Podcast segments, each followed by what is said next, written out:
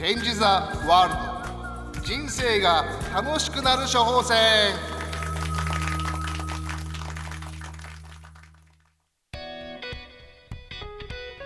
皆さんこんばんは。パーソナリティのあくちゃんです。この番組は自称店舗ドクターお店の再建スペシャリストであるあきちゃんが処方する人生が楽しくなるトークバラエティーです。短い時間ですがぜひお楽しみください。というわけで本日は6月5日19回目の放送です。今日は何の日かと言いますとまあいろいろありますけど落語の日。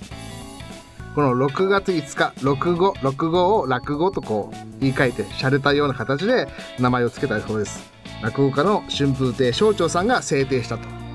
まあ落語といえば僕はあのまあ落語も聞かなくはないんですけどどっちかっていうと落語家さんの俳優の姿ですかね。僕あの立川談春さんが大好きで彼が出ているドラマとかやっぱりこう役作りその演技の仕方がねほんと惚れ惚れしちゃうなっていうあの回想ぶりっていうんですかね。怪演技と言いますか。悪い役も似合ってますし、えー、優しい役も似合ってますしそういうのはやっぱ落語で培った表現力なのかなと思ってます。立川談春さんの落語と聞いたりとか。実際のドラマを見ることで私自身のパーソナリティとしての力量も高めていきたいと思っています。というわけで本日もよろしくお願いします。はい、えー、本日の人生がなる楽しくなる処方箋、えー、何かと言いますと目をケアする。あの最近あのまあテレワークはねさすがに、えー、なくなったんですけどもやっぱりパソコン使う業務が多いんですね私。でこうやっぱ目がどうしても疲れてしまうんで、えー、目のケアをしてます。皆さんどんなケアしてますか？僕自身がやってることがいくつか紹介させていただきたいんですけどもまず目の体操ですね。あのどういった体操するかと言いますと瞬きですね。やっぱ目をずっとこう開いた状態でパソコンを見てますと目の疲れが出てきますし凝りが出てきます。で瞬きをするのとあと目ですね。あの上を見て下を見て目玉だけですね。左見て右見て。これをですね各10回ずつ。それと最後に目をこう上左とこうぐるーっとこう一周するみたいな。ぐるりぐるりと右で10回左で10回みたいな。これをですね朝昼と寝る前にやってます。こう目のストレッチっていうんですかね。で最後目をぎゅーっとつむって開くみたいな。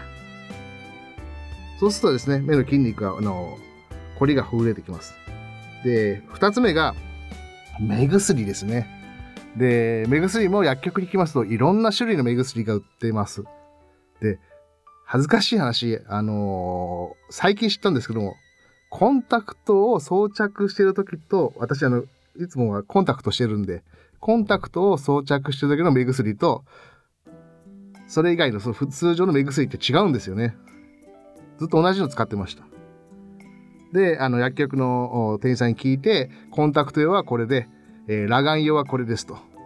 で、2つ買ってそれを使い分けてます。またあの寝る前にもですね、あの寝る前用の目薬を3種類使い分けてます。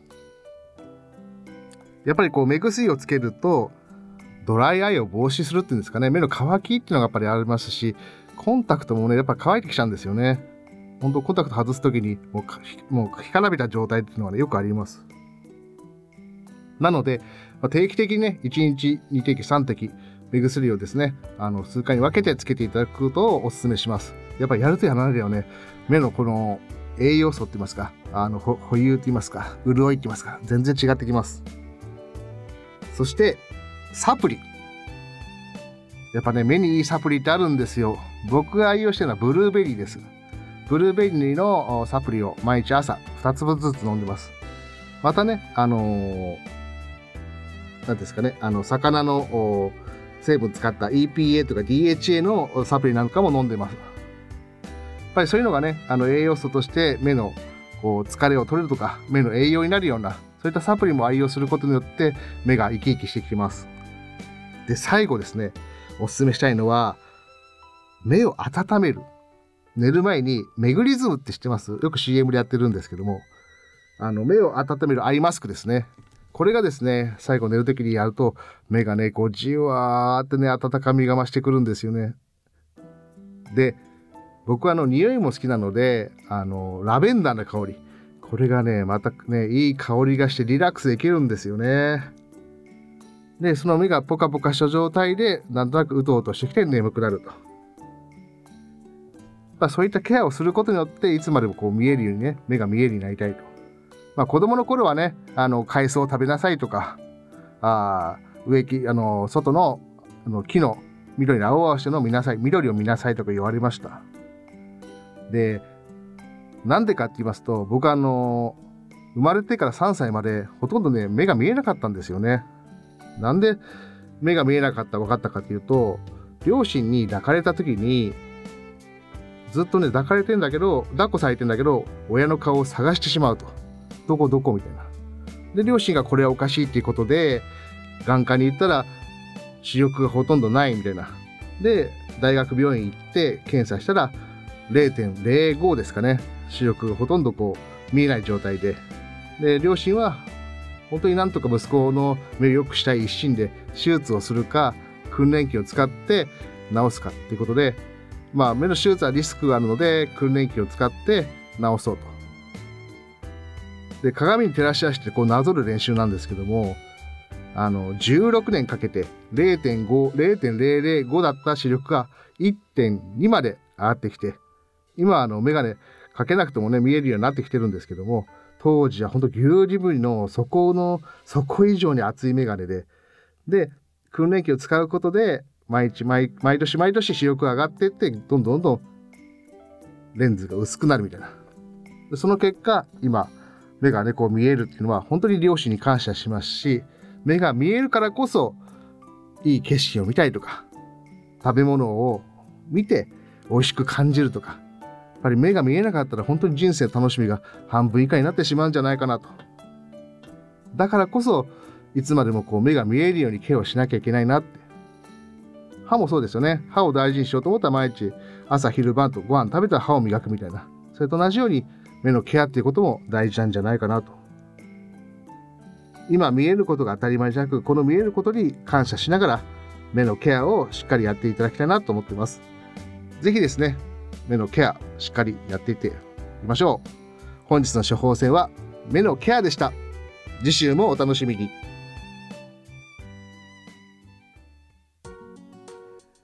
はい。本日もありがとうございました。えー、目のケアも大事ですし皆さん耳のケアって言ったらどうします？耳はまあ耳掃除をするのもありますし耳のこうマッサージもあると思うんですよね。ただ大事なのはあのイヤホンでその音量をねあまり大きすぎちゃうと耳って悪くなるらしいです。またね鼻。鼻もやっぱり匂いを嗅ぐとかそういうので大事なことなので鼻のケアとしてはやっぱりこう風邪をひかないようにするもあるし、えー、定期的に鼻の手入れをするまあ、ティッシュでね、鼻くそほじくるとかいろいろあるかもしれませんけど、そういうことも大事にすることがあるかなと思ってます。やっぱりこう五感がね、しっかりこうあることによって生きてる実感って湧くんじゃないかなと思うんですよね。そういった意味ではその体のケアって本当大事だと思いますし、以前にお話ししたかもしれませんけども、私はあの朝と寝る前にですね、あのストレッチっていうのをしています。特に朝はですね、下半身ですね。やっぱり足を開脚180度を目指して毎日やってるんですけどもやっぱりやることによって体のこう凝りっていうんですかねあの朝起きた時のすっきりしますし足裏をですねこうマッサージすることによって、えー、ツボを刺激したりとかあ親指とか指をですねこう回して引っ張ったりとかまたふくらはぎですねふくらはぎは第二の心臓と言われますんでここをしっかりですねマッサージしてこう流す。うん、そして押す。こういうことによってより血の巡りが良くなると。そうすると朝ですね軽やかな歩きっていうんですかね。体が軽やかになりますし寝る前にもしっかりですね肩とか足とか首とか背中とかそういったところをですねこう伸ばす凝りをほぐすことで翌日にもつながるんじゃないかなと思ってます。ぜひですね実践してみてください小さなことからコツコツと合言葉はチェンジ・ザ・ワールド最後までお聴きいただきありがとうございました。それではまた会いましょう。パーソナリティはあきちゃんでした。